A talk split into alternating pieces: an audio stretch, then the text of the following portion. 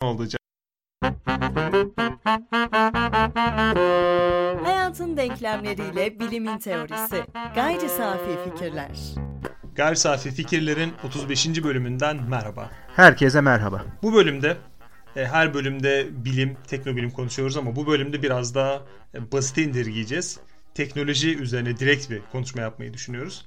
Teknoloji bizi hedeflerken bizim ondan kaçışımızın hikayesinden bahsedeceğiz aslında. Yani hem talep eden hem de reddeden taraftayız teknolojiden bahsederken. Yani hem bir şeylerin olmasını talep ediyoruz hem de talep ettiklerimiz ortaya çıktığında e, bir kısmımız bunu kabullenirken bir kısmımız da reddediyoruz. Bu ayrımı nasıl yapacağız biz?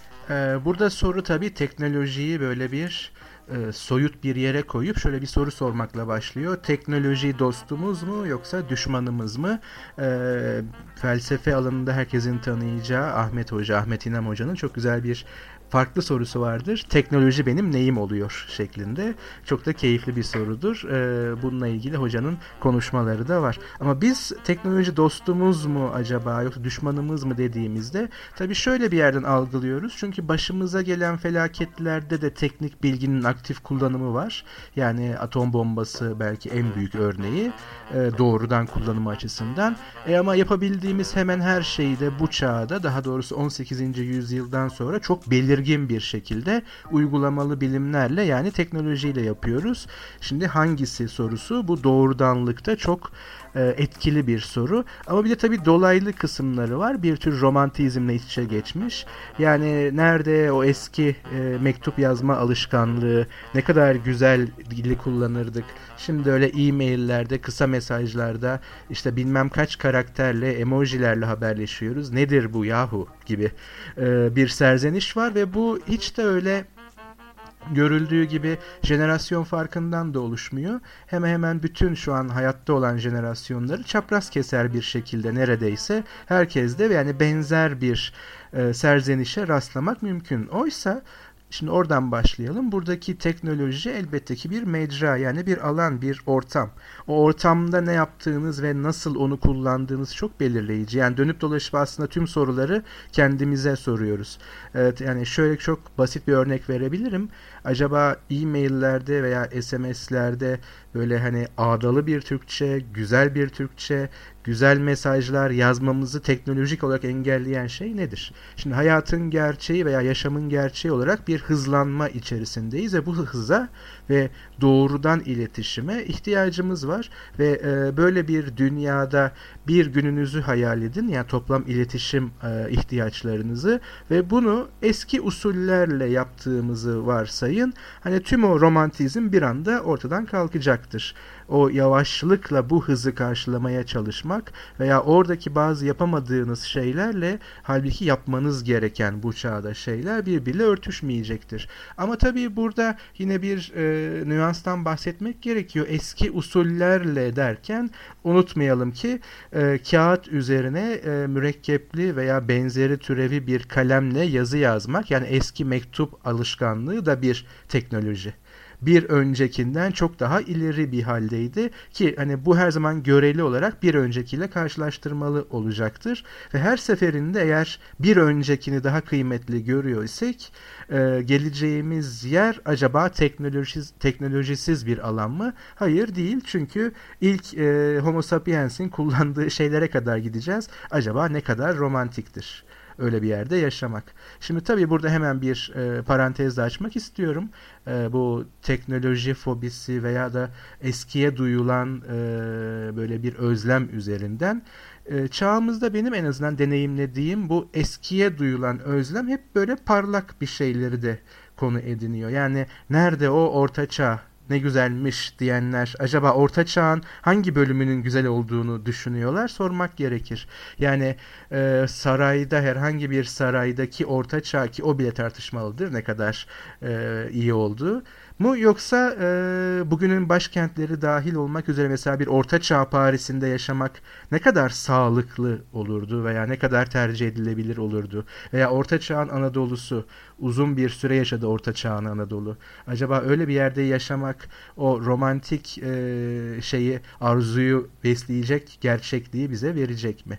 O halde bizim teknolojiyle ilişkimiz veya ondan çekinmemiz. Elbette atom bombası örneğinde olduğu gibi insan teknolojiyi nasıl kullanıyor? Yani teknoloji benim neyim oluyor sorusuyla ciddi ve meşru bir soruyken bir tür teknoloji düşmanlığı veya da teknolojiyi sevmeme hali çok da anlaşılabilir bir şey gibi görünmemekte. Ama tabii bunun temelinde de biz teknolojiyi ve onunla ilişkili olarak bilimi veya da bilimselliği ne kadar anlıyoruz ki neyim oluyor, dostum mu, düşmanım mı sorusunu sorabiliyorum. Teknolojiyi sevmemek aslında evimizde bir Terminator mü yoksa şirin bir robot mu besliyoruz sorusuyla ilintili. Yani kimisi teknolojiye bir e, güzel bir robota, bizim işimizi gören ama ötesine karışmayan bir robota benzetirken diğer bir kesim ki bu kesim e, sesini çok daha yüksek kullanıyor. Terminatöre benzetiyor. Yani bizi bir şekilde mahvedecek ve biz bunu anlayamıyoruz. Anlayamayacağız da diyor. E, aslında bunun geçmişle olan bağlantısı da biraz şöyle. Geçmişi olan yani geçmişe dair olan şeylerin e, olumsuz kısımlarının genelde silinip gitmesi fakat olumlu olan kısımlarının genelde daha iyi algılanması çok yaygın bir davranış. Bu e, orta çağda da vardır. Fransız devriminden sonra da ne güzel engiz, engizisyon vardı. İnsanların e, hep birlikte ailecek giderdik, giyotin izlerdik e, demesi gibi o zaman da vardır eminim buna.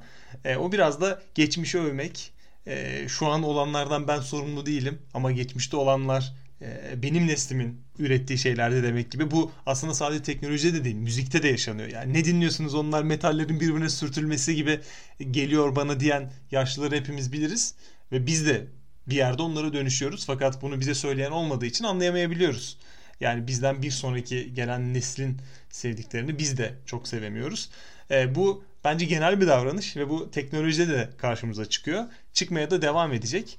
İkincisi geçmişe dair hareketleri, geçmişe dair aksiyonları bugünün teknolojisiyle gerçekleştirmek bana pek de imkansız gelmiyor. Bunu yapanlar var ve biz bunu yapanları yadırgamıyoruz. Yani e, imla kurallarını düzgünce kullanan e, bir İstanbul Türkçesiyle, ağdalı bir Türkçeyle mesajlaşmalarını kaleme alan kişileri gördüğümüzde şaşırmıyoruz.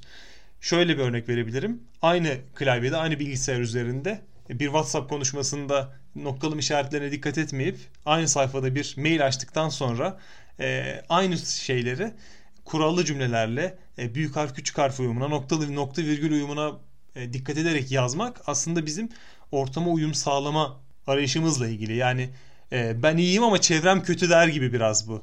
Yani ben aslında çok bilgiliyim fakat yani ortam bunu gerektiriyor ve ben de bu ortamın gerektirdiğini yapıyorum der gibi biraz da kendimize kızarak teknolojiye kızıyoruz. Yani benim e, zaten temeldeki tezim teknolojiye olan kızgınlığımızın asıl kaynağının kendimize olan kızgınlığımızla ilgili ve onun e, üzerine de söyleyecek birkaç çift sözüm olacak ileride. Ee, çok doğru bir tespit bence. Bir tür yansıtma yapıyoruz. Biz aslında kendimize aynı soruyu soruyoruz. Çünkü burada e, tabii biraz Hollywood'a da gönderme yapabiliriz. Yani sen Terminator dedin. Hemen küçük bir parantez açayım.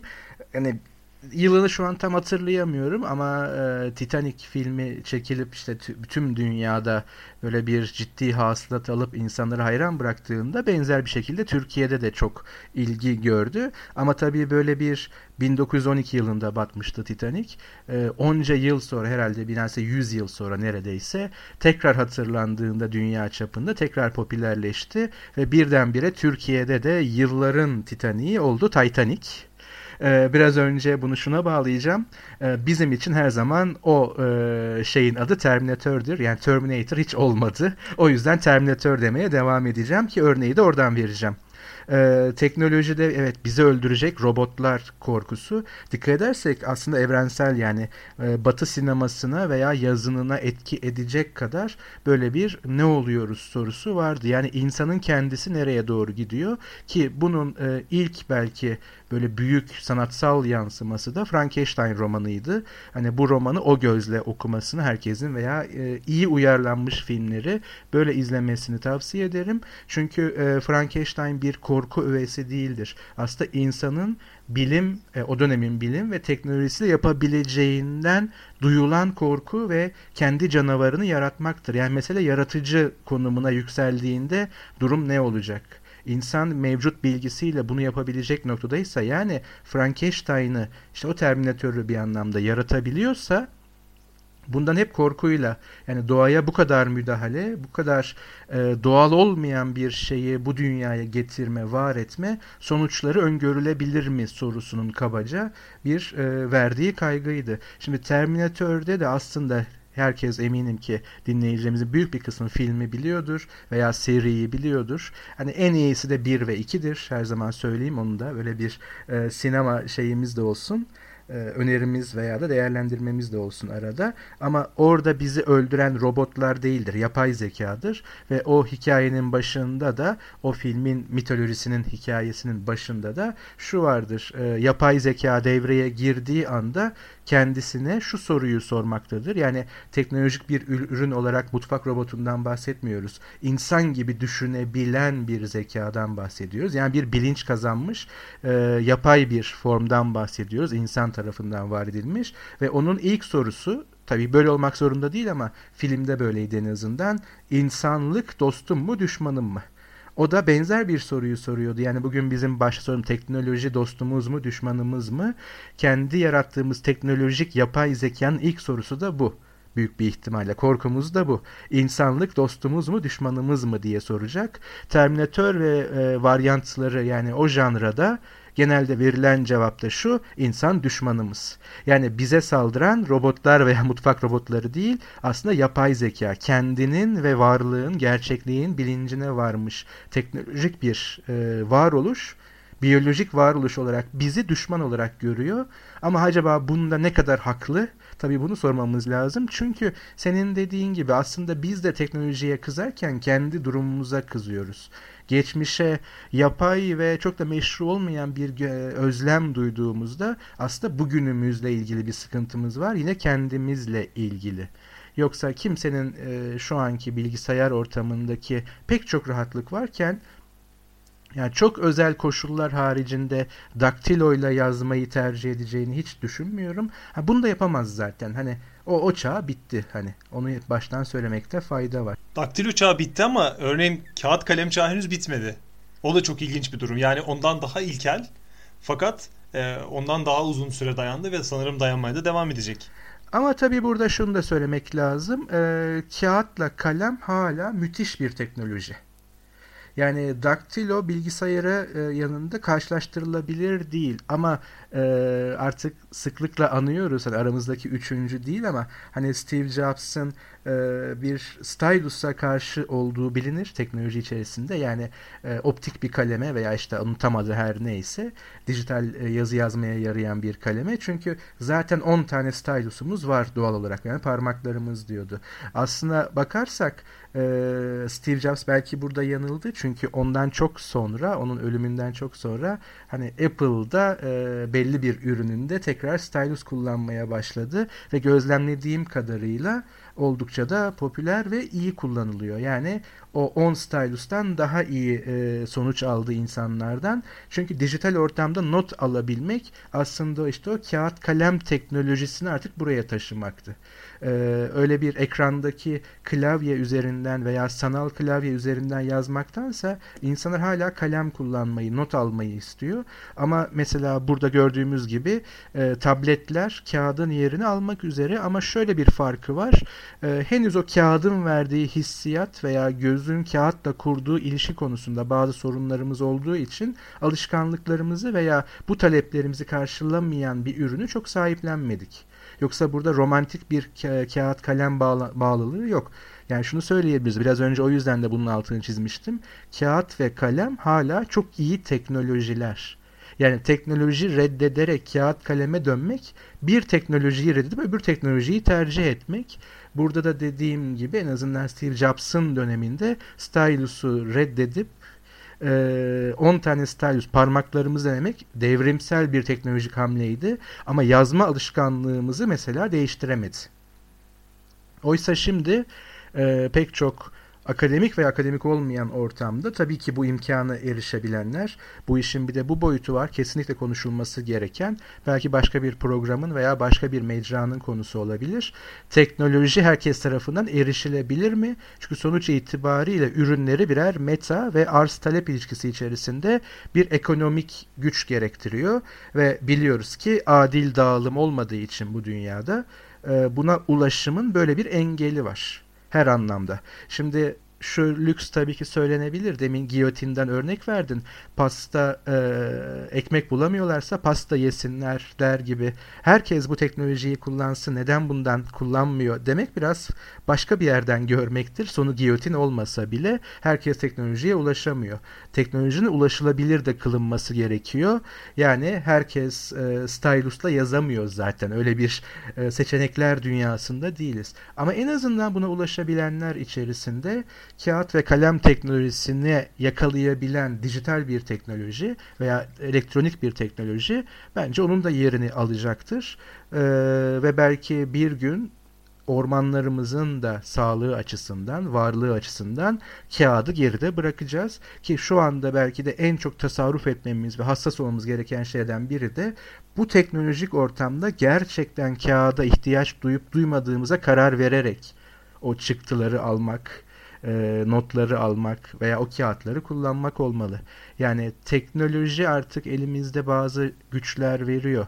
Nasıl ki insanlık e, tıp alanında da bazı teknolojilerle ama arkasındaki bilimsel bilgiyle tabii ki sadece geliştirilen araçlarla değil bazı hastalıkları yeryüzünden sildiyse yeryüzüne verdiğimiz eski teknolojiler üzerinden zararları ortadan kaldırabilecek yeni teknolojilere de açık olmamız gerekiyor. Yani burada e, mesela soruyu şuraya da indirebiliriz. Daha tartışmalı bir alan. Burada elbette tartışacak vaktimiz veya donanımımız yok. Ama e, en azından bir kapı açmak için mesela GDO, genetiği değiştirilmiş organizma kendinde kötü veya kendinde iyi bir şey değil. Eğer bu doğru bir şekilde yapılırsa, arkasındaki bilimsel bilgiye dayanarak yani kar amacı gütmeden yapılırsa belki de sürekli artan insanlık nüfusunu veya insan nüfusunu beslemenin tek yolu olacak. Oysa bize anlatılan şey GDO kendinde kötüdür buna karşıyız. Neye karşıyız? GDO nedir? Nasıl uygulanıyor? gibi sorular çok meşru sorulardır. Elbette ki buradaki yani mevcut tekno kapitalist dünyada kar güdüsü önde olacağı için çok büyük e, zararları da olabilir. Fakat bir önce söylediğim gibi e, insanlığı beslemenin yani bu nüfustaki insanlığı beslemenin tek yolu da olabilir. Evet topraklarımızı kendi yaptığımız hatalar sonucu hatta bazı teknolojileri çok yanlış kullanma pahasına bazı gübreleri veya sulama biçimlerini kaybettik ve daha az toprağımız var ekilebilir toprağımız insanlık olarak e, bu bir artık vaka. Buna işte teknoloji üzerine hayıflanmaya gerek yok. Teknoloji bizi buraya getirdi demeye gerek yok. Çünkü biraz senin söylediğin gibi bunu yapan biziz. Öyle biz kullandık. E, mevcut durumda buradan nasıl hayatta kalacağız, nasıl kurtulacağız sorusunda da bakacağımız şey teknoloji. Yine bir başka örnek, böyle örnekten örneğe sıçrıyor gibi oluyoruz ama eğer bir gün bu dünyayı terk etmek yani artık ayın da ötesinde bir yere gitmek durumunda olursak büyük bir ihtimalle mevcut teknolojimizle o gücü bize nükleer enerji verecek. Yani öyle bir e, gücü. E, nükleer enerjiyi peki dünya dışına gidip yaşayabilmek için mi kullanacağız yoksa birbirimizin kafasına atom bombası atmak için mi kullanacağız? Bu kararın kendisinde teknolojik bir şey yok. Bu kararın kendisi tamamen bizim düşünme yetimizle, bilincimizle e, daha genel olarak belki ne kadar bilimsel veya da eleştirel olup olmadığımızla ilgili olacak. E, bu da tartışmanın diğer boyutu tabii ki. Bu aslında insanlığın e, yapay zekaya olan yaklaşımıyla da biraz ilintili. Çünkü yapay zeka e, yapayı olduğu doğal zekayı taklit ettiği için tehlikeli. Yani teknolojinin yahut robotların yahut e, bizim canavarlaştırdığımız yapıların başlı başına bir problemi yok. Ee, insanlığı yapay zeka değil, yapay zeka yöneten insanlar yani ona model olan insanlar olumsuz bir sona götürür. Yani bizim e, nükleer çalışmalarda da ya da diğer çalışmalarda da bir manada teknolojiden ya da onun sunduğu imkanlardan, onun çerçevesindeki imkanlardan e, korkumuzdan ziyade biraz da kendimizden korkuyoruz az önce konuştuğumuz gibi. Bunun ikinci bir e, yönü de GDO, teknoloji gibi konularda yeni olan kötüdür çünkü eski olan iyidir. Eski olanı ben kullanmıştım. Biz çok mutluyduk. Eskiden çok iyiydik anlayışının e, ısrarla kırılmaması. Burada da temel birkaç yaklaşım var. Yani teknofobi ya da yeniliğe uzak olma konusunda özellikle teknofobi konusunda bir zaman kaybı algısı var. Yani oyunlar var, sosyal medya var. Bunlar hepimiz için hepimiz için zaman kaybı eleştirisi var. İkincisi iletişimi zayıflattığı söyleniyor. İnsanlar artık birbirleriyle konuşmuyor. Eskiden sokaklar e, mis gibi kokardı. Takım elbiseyle çıkardık e, yaklaşımının bir sonraki aşaması. Diğeri de sosyal becerileri zayıflatıyor. Twitter 100 karakter, 280 karakter her neyse. Bunların üçünün de aslında e, net bir yanıtı var. Yap, tutan mı var?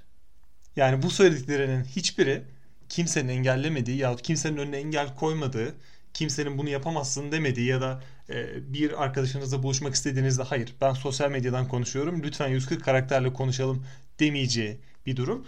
Yani bunlar aslında biraz da sorumluluktan kaçış olarak nitelendiriliyor ki tekno bilim özelinde de bir e, sorumluluk şerhi vardır. İnsanların sorumluluktan kaçtığı oranda özgür hissettikleri bilinen bir gerçektir. Yani ne kadar sorumluluklarından kaçtılarsa özellikle kötü konularda, olumsuz konularda özgür hissederler. İyi konularda da aldıkları sorumluluğu büyümserler diye söyleyebilirim. İkincisi teknoloji bizden biraz daha hızlı gelişti gibi geliyor. Çünkü bugün 50 yaşında olan biri ortalama neredeyse 3-4 ayrı teknolojik kuşağı bir anda yaşadı. Yani daktiloyla da yazdı belki. Ardından çok yavaş hızda internete girip disketleri de gördü. Ardından yüzlerce müziğin sığdığı, yüzlerce e, eserin sığdığı CD'leri de gördü. Sonrasında DVD'leri gördü. Şimdi 3-4 santimetre kalınlığında bilgisayarları gördü, tabletleri gördü derken aslında 20-30 yıl öncesinde Bill Gates'in bir e, öngörüsü vardı. Bilgisayarların ulaşabileceği hız konusunda.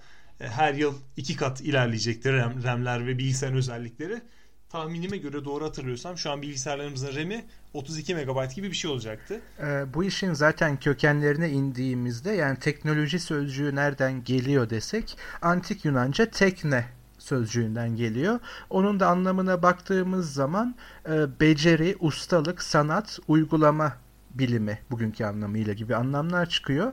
Ama bunun bir yan anlamı var. O da şu yapabilme gücü veya bir şeyi yapmanın düzenli yöntemi. Yani antik Yunan'da tekne dendiği zaman bunlara gönderme yapıyordu bu sözcük.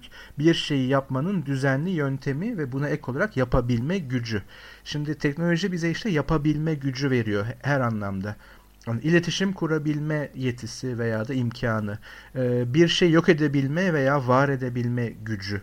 İşte atom enerjisinde olduğu gibi. Ama burada senin söylediğin e, çok doğru bir şey var. Onun altını biraz daha çizmek ve açmak gerekir. Teknoloji e, özellikle 20. yüzyılla beraber e, kültüründen daha hızlı gelişiyor. Yani onun kültürünü kurmak e, biraz daha zaman alıyor. Bu hemen alt metni şudur yani bilinç her zaman bir şeyin bilinci ise teknolojinin bilinci yani bunu bilincine varmak, onu konumlamak, üzerine düşünmek ve bilinçli kullanmak teknolojinin hızına ayak uyduramıyor. Ama bu sadece teknoloji çok hızlı olarak geliştiği için değil çünkü teknolojiyi yapan da insan.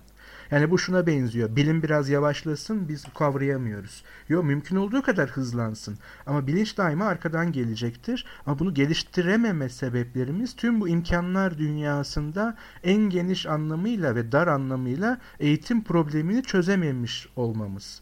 Yani günümüzde belki artık ilkokula gitmeyen çocuklar bile dokunmatik ekranda nasıl işlem yapacaklarını biliyorlar. Yani çok çok küçük yaşlardaki çocukların eline bir tablet veya e, akıllı telefon verdiğinizde belki birkaç jenerasyon üstümüzde bulunan e, yaşlı insanların ya ben bunu çözemiyorum dediği bir dünyada daha 3 yaşında onu nasıl kullanacağını bilen bir jenerasyon var ve bu iki jenerasyon hala hayatta. Bu belki tarihte hiç olmadı ama bundan sonraki jenerasyonlar hakkında bize çok temel bir şey söylüyor.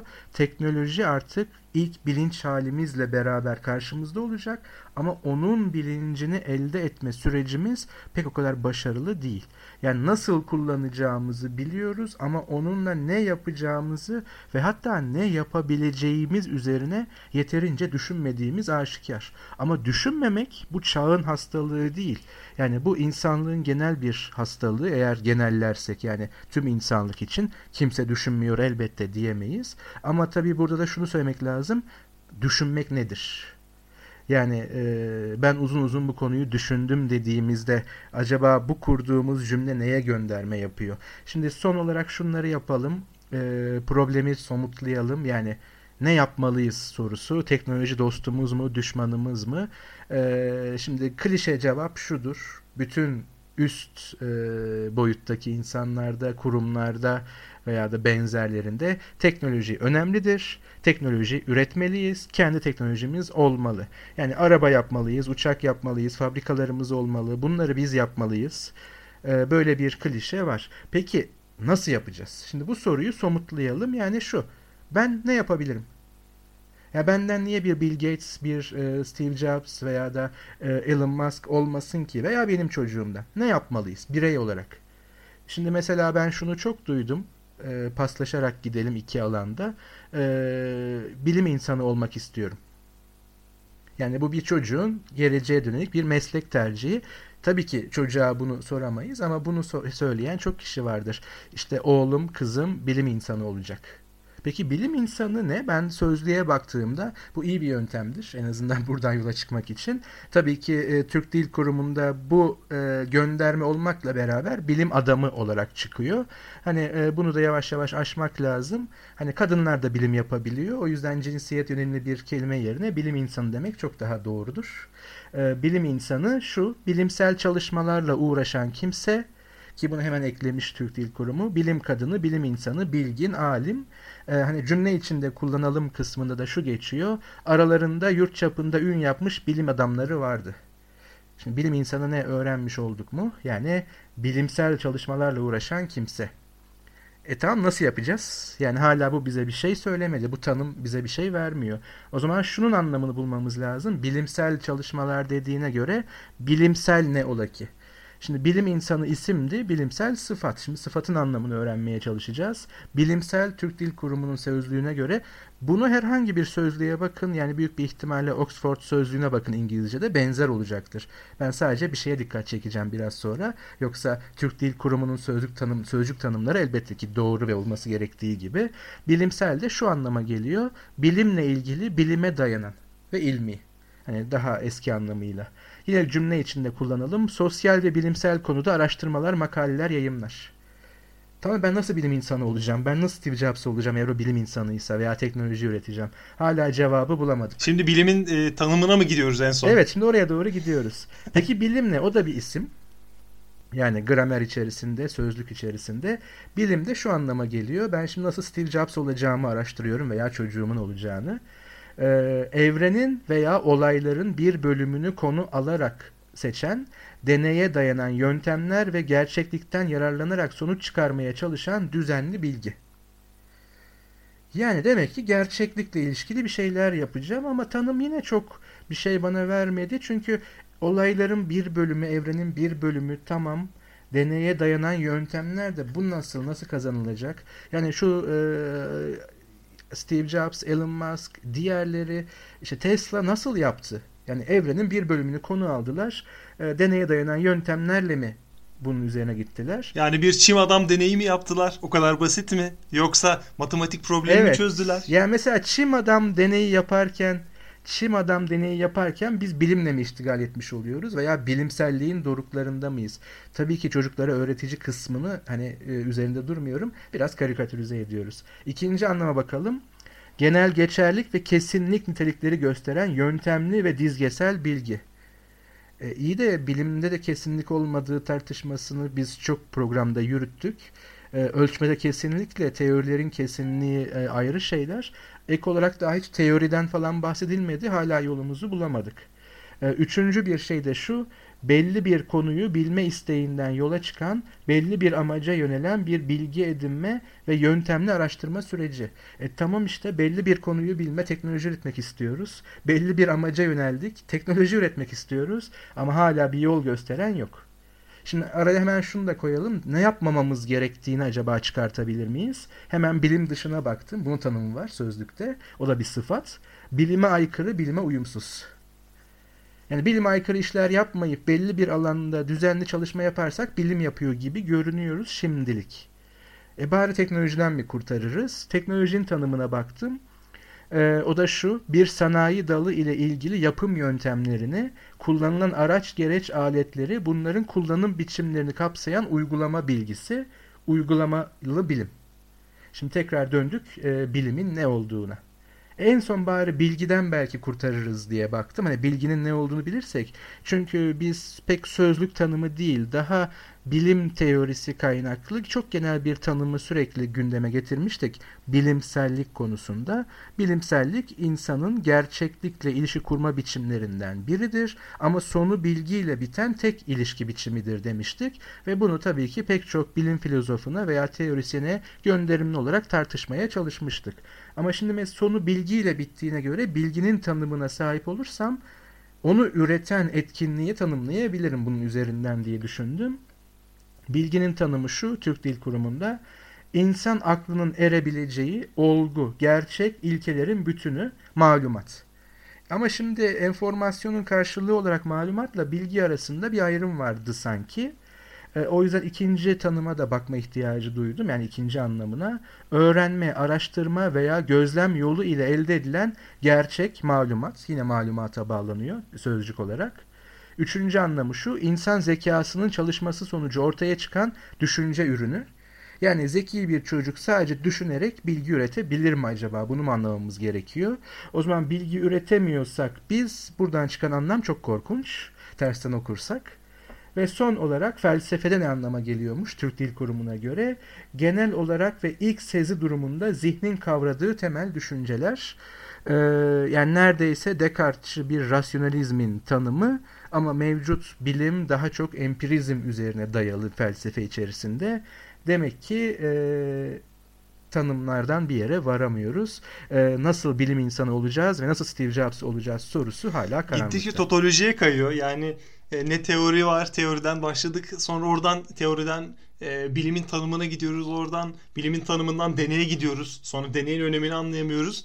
E, başladığımız yerlerde dolaşıyoruz o yüzden ben basit bir tanım buldum çünkü bu kadar araştırmadan sonra e, bir ebeveyn olsaydım ben yahut ebeveyn olduğum zaman e, çocuğumu bilim insanı yapacağım mı düşünerek bu araştırmaları yapacak olsaydım şimdiye vazgeçmiş ve e, en yakın ve ona en yakışacak e, bölümü ona tavsiye etmiş olurdum. O yüzden şöyle bir basitleştirmeye gidiyorum hepimiz anlayabilelim diye bilim insanlığı insanın zihnine yakışanı düşünmesidir. Aa, bu tanımı çok sevdim. İnsanın zihnine yakışanı düşünmesidir. Çünkü insan zihnine gerçekten bilim yakışıyor. Gayri safi fikirlerin sonuna geldik. Ee, bize ulaşmak, fikirlerinizi yansıtmak isterseniz e, Gayri safi fikirler iTunes ve Spreaker kanallarına sizi bekliyoruz. Ayrıca e, bize mail atmak isterseniz de gayrisafifikirler.gmail.com'dan bize ulaşabilirsiniz. Bir sonraki bölümde görüşmek üzere. Görüşmek üzere, hoşçakalın.